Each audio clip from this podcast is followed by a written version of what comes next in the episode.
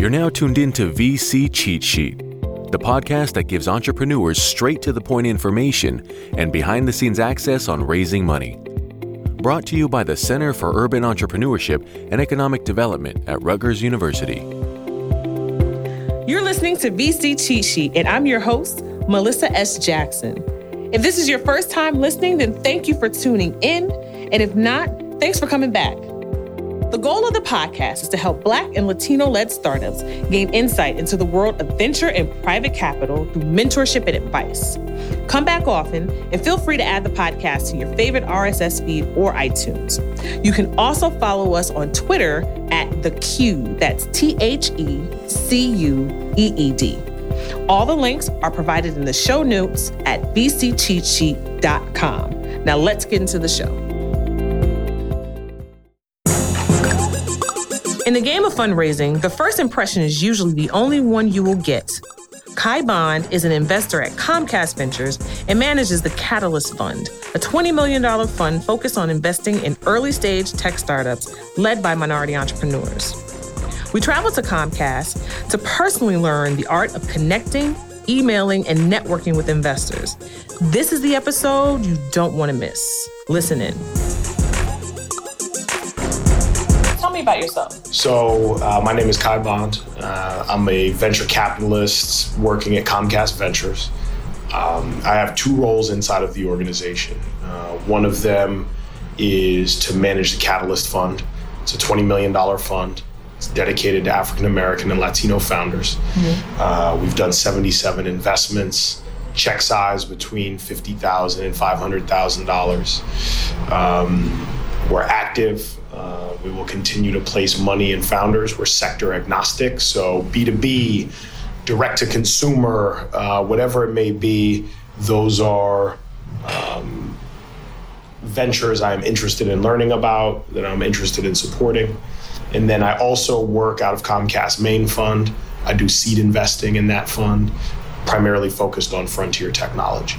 So V R and A R, artificial intelligence, machine learning, and enterprise I O T and smart city technology. So a very narrow focus on things that are clearly seven to ten years down from possible really big traction in the market. Okay. So I want to jump right into it. Talk to me about uh, what... the profiles of the companies that your venture looks to invest in. What do they look like? Are they at the idea stage? Do they have a certain amount of users? What does that look like? So typically from a uh, seed investment standpoint, we look for companies with some market traction. So market traction means a lot of different things, mm-hmm. but we are not focused on just an entrepreneur with a great idea. Uh, there are accelerator programs. Uh, we work very closely with five hundred startups, with Tech Stars, with Y Combinators of the world to identify they're looking for somebody who's come in and says, I need one hundred thousand dollars. I have a great idea. In the next few months, I'm going to build it and figure out some product market fit. Mm-hmm. We come in slightly after that with a larger check size to help them scale to the next level. So typically, uh, if you are a consumer business, we would look for what does your daily active usage look like? What are your cohort structures look like? What is engagement increasing? Time on the site? Uh, what's your, you know, user growth look like? You know, we look for some of those K P Is and metrics that are important to sustainability and the success of the business. And then if you're an enterprise client, we don't necessarily look for a lot of revenue, but we would look for uh, a referenceable client, right? We know who you're selling into, mm-hmm. what they're willing to pay for that solution, right. The value it's delivered to their organization. And then we come in and sort of say, okay, you have one or two of those clients. How do we get to twenty? How do we get to fifty? How do we scale this to the next level? So we want a team, uh, typically a you know a founder who has subject matter expertise in a particular field, okay. An engineer who has you know the relevant background to actually build and scale a business, and then either a salesperson or a growth hacker or someone who's actually focused exclusively on building the business. And if that's direct to consumer versus enterprise, that's a different role, but typically growth, engineering, product. Okay. Now, now you were a former, in your past life, you were a founder yourself. That's right. Right? So you know the, the struggle from going from bootstrapping all the way up to what you're doing now. That's so, right. You know, talk to me about a founder of color in particular who has a really great idea, or they think they have a really great idea. Mm-hmm. Where should they start? Should they start looking for venture capital? What type of resources are available to them? Right. So I think, you know, there was a a, a day and age when, you know, mainframe computing and, you know, uh, expensive hardware to get up and running, right? And the cost and the barrier to entry for venture capital was an idea because you actually needed money right away to start doing things. So typically my advice is you have the ability to do wire wireframing and prototyping and building out sites, right? You know, I look for founders who are not necessarily, you know, highly gifted engineers, but are technically proficient in the fact that they can put something together and actually walk through ideation and concepts. And so, you know, proving product market fit doesn't mean having a product live in market, right? It means that I've talked to two hundred customers, right? I've seen companies out there who I followed for a year before I invested who were pre-selling. They were going out and identifying their, their buyer. And they actually, after six months of talking to people, said, who we thought was going to buy our product is actually not who's going to buy our product. There is right. another constituent in that inside that organization that is the person that has the revenue for this. And this oh, the price point is half of what it was, but they can make a decision twice as fast. And they've right. actually been successful.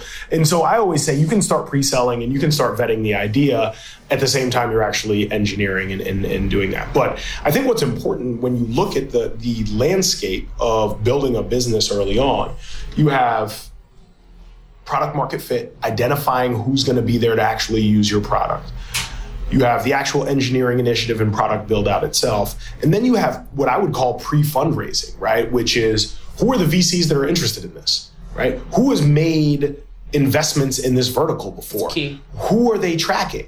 Um, what are the holes in their portfolio? Who's made competitive investments that have done well, right? Because you know, V Cs have a lot of FOMO, right? Like they don't want to be the person on the sideline who saw a deal and it passed them by. And so you might see people and and, and identify organizations, you know, listen to an entrepreneur's podcast. Oh, we pitched fifty V Cs. We talked to Fund X and they passed for this reason. Well, they might actually be in play now, right? Because right. they've seen this go on and they don't want to, they, they took the meeting and they they clearly did the diligence on it, but they passed. And for what reason? And so I find one of the things that I find, you know, most disappointing when I meet with founders early on is that there's so much information about venture firms out there. There are S one filings for when companies go public. There are, you know, uh, websites that show everything that they've ever invested in. What are those specific places that they can go online to find these resources? Right. So Crunchbase, right? You can go on Crunchbase. Crunchbase. You can okay. find a um, C B Insights. Um, I think VentureBeat now has a, a, a profile of companies. You can go up and look at the company, who they've received funding from, who all the competitors are, right? And this information is widely available. But you can literally go out and f- figure out, okay, I'm in New York City. I'm going to go and find the top one hundred venture firms in the city, mm-hmm. right? There's a list put out every single year. Go and look through that list. Look through your portfolios. You're talking about days worth of work, right? Not not weeks worth of work.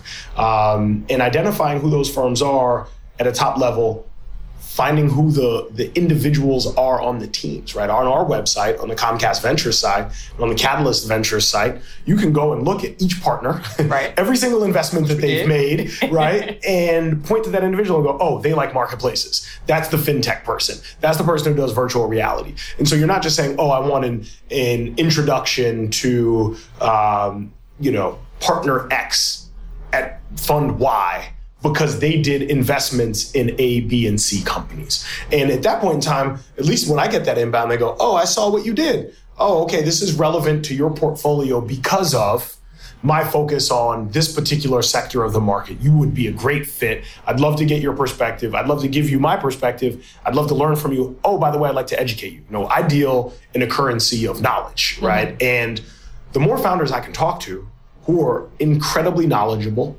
who have a perspective on the space, who have an opinion of why their solution is better than the rest of the market, that may be antithetical to what I approach the market. But I'm still gonna take that meeting because okay. I wanna know and I wanna have an intellectual debate right. with that individual on why they believe their take on the market is correct. And I'll take that meeting. And it may be the complete polar opposite of what my investment philosophy has been. But if they're able to email me and say, I understand that you think of the market this way. Mm. I have a different approach. You know, this is why I think it's the blind spot in the market. I'm taking that meeting yeah. because they've done their research on me and their homework, and they're ready. They really believe in that. And that's only going to add to my perception of my existing hypothesis, right? Or it's going to poke a hole in it. And then I'm like, oh, I, I, I need to actually diversify my portfolio. Right. And it shows value too, right? That it, it covers a blind spot that you possibly didn't know, right? Which is still key. It's valuable. Okay, and so, so I think doing research about funds, about partners, about their investments is the number one area that makes it easy for me to accept a cold email. Right, because right? It's not a good strategy to email every V C you know in New York City or on the East Coast. We see we see that all the time, and it becomes a joke. People forward it around, and I'm like, I got the exact same template. Really? People send the exact same email, and they say, dear name, and then it'll be three paragraphs of the exact same text. Okay. And they'll send it to me. So a real customized approach, knowing who I'm talking to right. is, is is key. It's that, you know, I want them to know. I mean, look, obviously a warm introduction to someone is the best way, right? But outside of that, follow my blog, follow my Twitter feed, right? What's a good Understand way to get a what's a good way to get a warm introduction? I mean, are there are there kind of vessels for that that founders can go through? So it's not a direct connection to Kai Bond, but it's right. someone in your entourage. So. Right. So um, I think there are different ways to do it, right? Um, LinkedIn is still an incredibly powerful resource for that, right? I, I tell people all the time, um, hey, you're a little bit early for me. Connect with me on LinkedIn. Um, if there's an individual you come across at a venture fund mm-hmm. who you think fits the characteristics and criteria we just spoke about, and you see that I'm connected with them on LinkedIn, send me a blurb, send me your one-pager, send me your deck, and I will send it on to that venture capitalist and say, hey, I know you're investing in marketplaces. And this marketplace seems like a great fit, given your past three investments. Would you be willing to talk to this entrepreneur? I'm currently not placing money in this area. Okay. And they'll say, yeah, absolutely. I'd love to chat with them. And I'll send it on, right? And hopefully for me, that just means, hey, that entrepreneur is going to say, you know what? Kai was super valuable. He helped me out when he didn't really need to. And he gave me feedback. He took that thirty-minute call to learn about what I was doing and pre-qualified me for an intro. I'm going to send him my deal flow, right? And everybody wants to find unique, off the beaten path deals because those are the ones you lead. Those are the ones that um, are are hidden gems. Now, and everybody unique, wants to find that. Do you mean unique in the terms of the product itself, unique in the people? Like unique in the sense that it is not uh, a hype deal, right? Like I look at um, venture capital similar to what A and R's were at music labels, right? Like mm-hmm. you may find somebody who has one track that's amazing, but they've got a look, right? They've got a time okay. and a genre of music that that's a gap, right? And and a lot of what we do is is honestly is talent scouting, right? It's it's who is an individual we believe in who can take this vision to the next level. Right? And so it needs to be the whole package. I look for a founder, I look for a vertical in an area and a space. And I look for, you know, what would be an undervalued deal that nineteen other people aren't trying to compete with me on, right? right. And outbid me on a deal. All right, uh, and that would be the idea. All right. So let's get into a little bit of etiquette. So assuming that mm-hmm. you're the one, yes. you're the one that people want to talk to. Yes. You know, what's the best way to have that cold call with, with a V C right. or that cold introduction? Cold introduction. So do your research. Send me an email. Okay. Uh, you know, um, why am I a fit? Be- given my history, you know, my my investment philosophy, what you know about me, um, and positioning yourself as the leader in the space, right? So know something about me and educate me on why you are the person, right? Right. Um, I spent nine years. I just talked to a founder before we got in here. She worked at a hospital um, in the pharmaceutical space, and she ran the pharmacy in a twenty-five hundred bed hospital in New York. Mm-hmm. And I can guarantee you she knows more about that subject than anybody who had a SaaS company who was like, I want to figure out a solution for hospitals. And they're going to go in and, you know, a lot of a lot of entrepreneurs back into an idea. They say, oh, well, there's a gap in the market. There should be an app for X. There should be a service for Y. Well, she came in and was like, I know this is a problem. The hospital I was working for lost twenty million dollars a year. There needs to be a better software solution for mm-hmm. this. And if we were seeing it, I guarantee you there are bigger hospitals out there that are seeing it. And so why are you the person? Your particular subject matter expertise. Why is your team uniquely situated to win? Right? I have an engineer who had created HIPAA compliant solutions um, that understood hospital software. And oh, by the way, I have a salesperson who has the deepest Rolodex in the hospital sales system and has successfully sold over one hundred million dollars right, into hospital systems. Um, that's a team that I know can deliver on the value proposition that she has. Um, and so, and then the last one is, you know, I'm still trying to learn, right? At the end of the day, the more knowledge I have, the better investments I'm gonna make. And so positioning it as, I would like to have a dialogue around this, right? Mm-hmm. We may not be directly in your investment wheelhouse. I have thirty minutes, you tell me the time that works to come in and, and help educate you on this solution, what your perspective is on hospital and, and, and um, you know, software that's focused on the, the healthcare ecosystem, and we'll take it from there, right? And that gets me, you know, I, I'll do fifteen minute to thirty minute calls all the time. But do you want all that information in an email? No. I mean, so at what point does that come out? Because, you know, this is it, the screen it needs to fit on.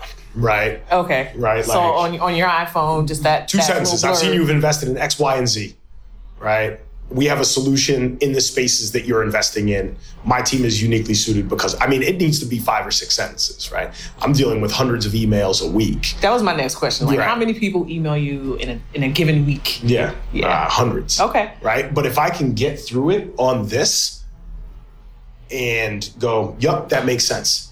That concise nature of an email to get me bought in is going to be key. So sending your deck, is that a go or is that a no? I mean, I'm, I, I'm, I have an appetite for knowledge, so I will certainly read through it, but a clean one pager is always the best, right? Like I think in one page, I, I, you know, I used to do this when I was a founder. I would send one pagers out and I would send the teaser email and I would have everything about my company, the year it was founded, the type of corporation it is, our mission statement, the links to the LinkedIn bios, right? I can take a look through that sheet and learn everything about your business that I need to know. And I'm not going to flip through a long deck on my phone, right? And um, if I'm at my desk flipping through that, that's great. But I would expect that to be something that we would go through in that first meeting as a structure, no doubt, in a meeting. Okay. All right. So that sounds good. So now you particularly work with Black and Latino founders. Mm-hmm. What would you say would be some of the uh, shortfalls that you've seen founders of color specifically make when it comes to reaching out to V Cs? Because, you know, I know people even come to me knowing that I'm talking to V Cs and be like, yo, can you put this this right. card or, you know, my, my business in front of people? Right. So how do you, well, before I even go there, what would yeah. be your top two or three things you think founders of color need to really not do? Yeah, so, I, you know, common pitfalls, and I think so part of this is uniquely race, ethnicity driven, given the ecosystem. And I'll talk about that. And some of it is just new founders, right? Mm-hmm. So, you know, what I see oftentimes is um, a lot of people who raise friends and family money.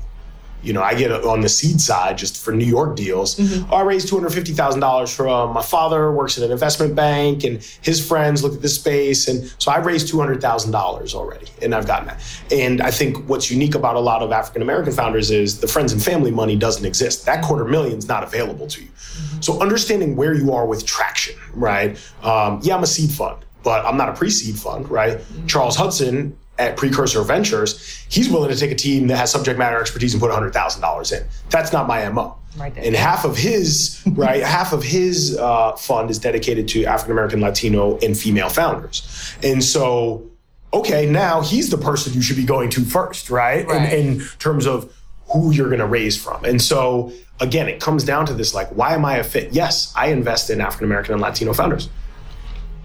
a lot of time people email me, they don't understand that I don't do A or B, right? Later stage. Okay. They don't understand. And that information is on the first page of my website, right? right. Um, it's on my LinkedIn profile, right? And that's just, that's thirty seconds. That's just lazy, right? And when I see somebody who's coming in and cold emailing me, it's very clear that they saw this listed on, you know, uh, Uh, a website with, here are the ten funds for African American and Latino founders where we should go, right? Um, just do your homework, right? That's that's one that's just a no-brainer. And so I'm, I always discount that. I'm like, do some research. Why yeah. am I the right fit? Um, so, so friends and family kind of aspect of it, understanding the stage that I'm in um, is going to be key, and, and where where I've done investments. You can look at the portfolio. You can see we've done a lot of direct-to-consumer. You've seen we've done SaaS. Haven't done a lot of healthcare, right? Mm-hmm. Haven't done any biotech.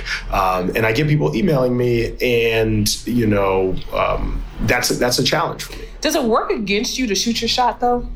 So if you know if I if I have a, a medical device company and mm-hmm. for whatever reason I just feel like Comcast Ventures needs to invest in this, mm-hmm. does it work against me to reach out to you? It doesn't work against me. It doesn't work work against the founder to reach out. Right? Okay. Um, you know. What would be poor form is, you know, emailing every partner. You know, understanding okay. like what my email address is, right? People get and they're like, oh, okay, I know the structure. I'm sure every single person in your entire organization has the same one. And then they start spamming people, right? And it's like, that's not going to get trust and confidence built up inside of an organization. Okay. Um, so I think, does that answer the question? Yeah, definitely. Okay. Because, you know, my, my, my thoughts in asking that is, what are some of the things that you've seen, mm-hmm. whether it be here or in your previous ventures, that were just... It killed it killed somebody's potential for getting in the door. Right. Um, and, and look, I think the the reality is, you know, and I'll have this all the time. People are uh, will say, you know, I have a twenty million dollars fund, right? I'm going to do two to three million dollars of investments this year. I see over eight hundred deals. I'm going to do two hundred fifty thousand to five hundred thousand dollars checks. That means I'm going to invest in four to eight companies. That's one percent. Of the deals that I see. Mm-hmm. And so I think what people need to recognize is that just because you are African American and Latino, it doesn't mean that you are going to be able to raise money from Catalyst Fund. I'm still looking for the best deals, right? Like, I think we all understand now that entrepreneurship inside of the African American and Latino community is huge. It just hasn't been given its showcase and the, and, and the profile, you know, sort of exit and high profile company that people can hang a hat on, right? Like, you see New York. When did New York become really big in the angel ecosystem? Google went public. All the people that were there were in software and, and development. And all of a sudden you had all these angel investors coming out. You know, you see it regionally. You see the Groupon folks in Chicago opening up venture funds and a lot of money flowing through that ecosystem. Austin, right? You see these pockets. Seattle had it. Um, I think what becomes really interesting is, when do you have the billion dollar exit by an African American and Latino founder? Mm-hmm. When do you have a flood of money going into an ecosystem? Um, whether that's geographically focused or demographically focused, that really starts to open up those doors in a different way. And that's a moment in time that we haven't had yet. Have you ever had a company, particularly of color, come to you and, and want you to sign an N D A? And what are your thoughts on that whole idea of protecting uh, my patents no. or protecting my idea? What are your thoughts? Yeah, I mean, it's it's pretty much a non-starter um, for almost any venture capitalist. You know, the process of, if I had to do an N D A for all eight hundred companies, I'd probably only meet with two hundred fifty by the time it got through legal and the clauses and non-competes and all the things that people stick in. So, you know, I think uh, what venture capitalists will see is the ability to execute uh, on a particular business, right? Can you actually execute? I've seen six businesses that are trying to tackle the exact same problem. Mm-hmm. Um, I don't share any of that information across any of the businesses. Oh, this person's doing this in revenue, and this company said that this is their approach to the market, and this is why they're winning. But I'll ask the questions, and I'll and I'll inform my opinion around investment based on what I've seen in the market and who's driving success based on a business model or a particular type of I P or their sales strategy, um, pricing model. But I would be, I would lose all credibility mm-hmm. in the ecosystem if I started sharing that information. No one would come to me because they would know, oh, I went to Kai, I pitched him my idea, he fed it to a competitor and then invested in my competitor. No one would be willing to take that leak. risk, right? So I, yeah, exactly. Yeah. I'd, I'd be somebody who no one would take money from. Um, right. And so I think what, what people need to realize is uh, it's not about, you know, protecting your I P. Right. It's about executing on your vision. And that is the thing that is most valuable uh, in winning out in, in the competitive space. Um, you know, no idea is really truly that original. There are one of those a year, one or two of those a year. And those usually end up becoming multi-billion dollar companies for a reason. That's why you don't see so many. Mm-hmm. What are some things that I just shouldn't say coming to you as a as a company? Should I not tell you I'm the, you know, the Uber for uh, podcasts, or, you know, the Uber of this? Because I hear a lot of people say, you know, my company is worth five hundred million dollars, yeah, and they don't even have anything in beta. So, yeah, you know, what I, are some things to avoid? Market size is one of those things that I always have trouble with, with people. They're like, you know, the total market for this is ninety-eight billion dollars. And I'm like, yes, that's true. Online video is enormous, but you're focusing on computer vision for advertising with an online video, you know, for user-generated content. Yeah. So what's that real total addressable market, right? Like, so it's fine if it's a four billion out of the ninety-eight. That's okay. That's still a huge market to go after. Uh, but when people make wild claims around market size and don't really uh, substantiate where they fit in, that's always a warning sign, right? I think when people start, when because then you're like, what else are they embellishing, right? Do, do they really have those contracts? Mm. Are they... And then you start thinking, all right, well, this is a proof of concept. It's a beta launch. We're not generating revenue, um, you know? And so I think you want to be brutally honest, right? At the end of the day, if I'm going to invest in someone, I understand it's probably going to be a seven-year thing. Mm-hmm. I'm going to sit on your board. We're going to have calls all the time. I have to make introductions to my personal network. It's a huge relationship, yeah, right? And so, and I think, you know, it, it, and it's a relationship and it's pattern matching. You know, people tell me, they're like, oh, well, you know, if I were white and I went to Stanford and I had an electrical engineering degree, like it would be real easy for me to make money. And I'm like, well, yeah, there's a reason why, you know, because there have been hundreds of companies that have been successful and have come out of Stanford out of that same mold. And people are looking at a track record. I worked at Microsoft, mm-hmm, and we used to recruit heavily from Tuskegee. We used to recruit from um, Georgia Tech. Right? And these are phenomenal engineering programs. And they had realized, okay, we just want the best engineers to come here, right? And it wasn't even a focused diversity initiative a lot of times. We had a Blacks at Microsoft network that was just an internal network of people that would go down and recruit from their schools because they wanted alumni to come and work with them. And they wanted a team and a community in Seattle, which is a fairly white-bread culture, and they wanted people there. It wasn't that it was Microsoft's corporate diversity initiative pulling people out of out of Tuskegee, right?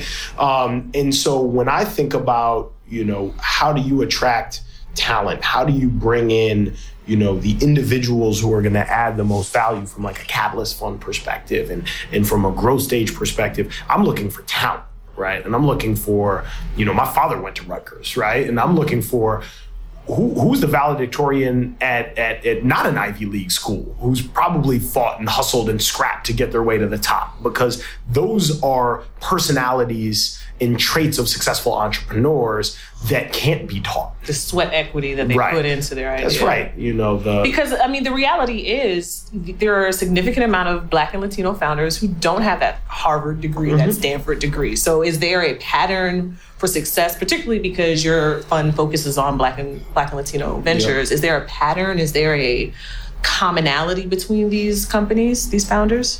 I think every founder is unique. Um, every founder is completely different. Some have come out of consulting. Come, some have come out of legal. Some have come out of finance. Um, some are straight out of school. Some are Y Combinator companies. Some are repeat founders who just actually ran a good business that wasn't a venture-funded business, right? They were like, oh, yeah, I owned a company. It was profitable. I didn't have any equity. It was just mine, right? I had a small business loan, and I grew that thing to a profitable business. And so, you know, the traits that that I look for, again, subject matter expertise, mm-hmm, Um, ability to, to surround themselves with a team, understand their role and the expertise, and, and, and really what is their team that they need to be successful. Um, a certain amount of coachability, right? Like, um, I think there's an important aspect of people knowing I'm not going to be perfect at everything. This is my vision. This is my company. I want to drive forward. But at the end of the day, um, I'm here to learn. I need to surround myself with other people who can help me learn.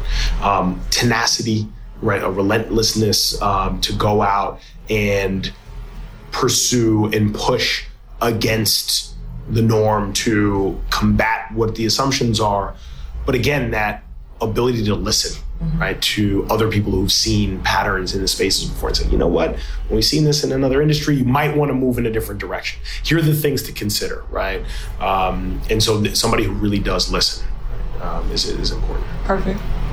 So I want to round out the interview. I think we got a lot of gems, but what do you think would be, or what would you say would be the one takeaway you'd like people to take from this conversation or anything that we didn't cover when right. we didn't talk about when it comes to communicating to V Cs?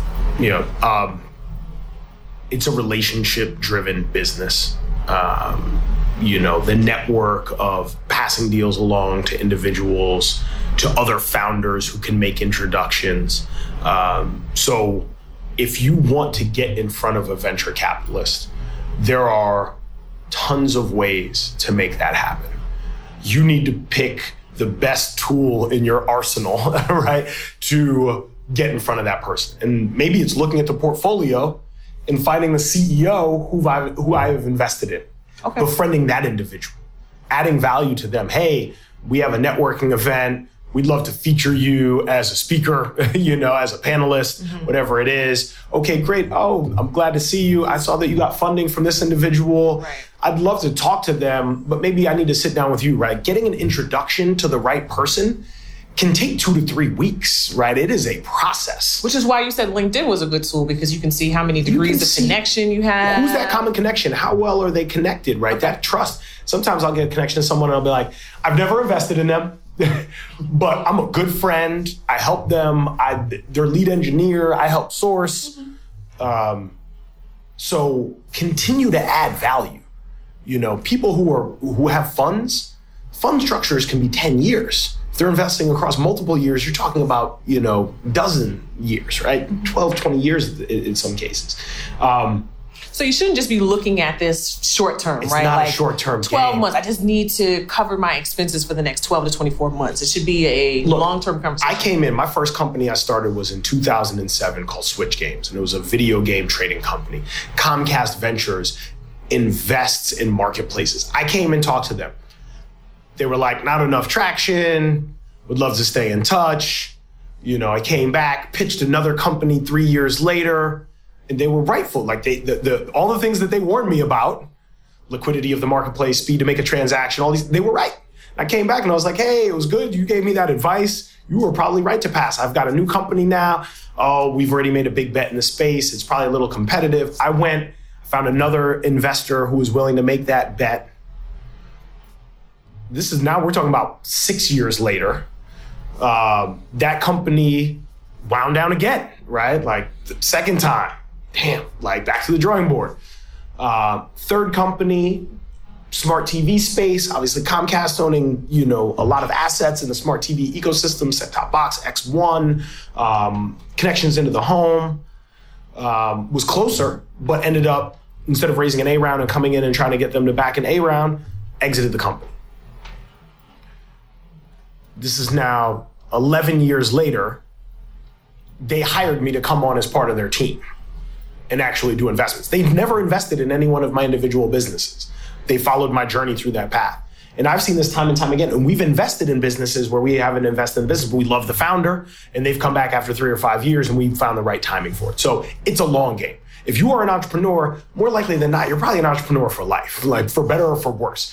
It's a career path you've chosen for a reason. Married to the game. Right? And so you are going to continue down that path for okay. a really long period. And so don't try to be short-sighted. Just try to get in front of someone. Build that relationship. Figure out what they're doing, how you can add value.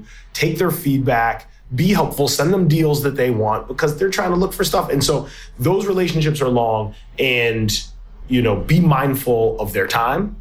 Be mindful of how you can withdraw value from them and extract value and how you can contribute value back. And if you have that, you're on track for a really good set of relationships. And over time, it'll probably be five people that you end up getting funding from. So real quick, what are some good follow-up strategies that you've seen uh, ventures kind of come back around, circle back around maybe yep. six months later? When people leave a meeting with me and they say, okay, we're too early, what would you like to see in this business? Okay, X amount of revenue, N number of customers, referenceable clients, understanding of your business model. Okay, great. They come back to me a few months later, hey, we've executed on this. Look at what the data partners we have are, look at what we're doing. This is the, the engineer that we've hired to, you know, actually increase our um, machine learning algorithms and improve upon our matching. Okay, great. And they roll through a series of things. And I come through and I'm like, I'm more likely to invest in them because I know that they've shown me demonstrable progress over a finite period of time, quarter over quarter. Mm-hmm.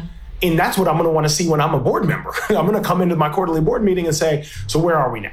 And I want to know that the same conversation we had over the last six to nine months of you keeping me updated on the progress you've made. Now that I've invested, I want to see that moving forward. And to me, the best question you can ask as an entrepreneur is, okay, I understand I'm too early, or this doesn't seem like a fit now. What are the specific metrics, K P Is, revenue that you would like to see to make you feel comfortable? And if I deliver those to you and then you come back with them, there's a really good chance that I'm going to go out and I'll, I'll participate in that round of funding. Now, the people that you need to be scared of are, oh, you're a little bit too early. Get me updated. Like, no, that's not a real thing. You know, get specific metrics and numbers that people care about. Because if it's just a, oh, we'll come back and we'll talk another time, it might not be real. Got it. Well, this is good. So where can people listening find out more about Catalyst? Yes. So Twitter is a good source of information. We post events that we do, locations, engagements. So that's C V Catalyst on Twitter. Um, and you can follow us there. Um, and that's the best way to get information about what our fund is up to, funding announcements, our portfolio companies, uh, interesting accelerator programs we partner with, opportunities throughout the ecosystem, um, and people can, um, you know, contact me there. Perfect. Thank you, Kai. This was informative. Appreciate it. I appreciate you your time. Me. Of course. Good to do it. Thanks for listening. Make sure you subscribe to us on iTunes so you can stay up to date on new episodes featuring more insiders. Have any questions? Leave us a comment on this episode at v c cheat sheet dot com. Or you can tweet us at TheCued, that's T H E C U E E D. Until next time, be great, and it's a wrap.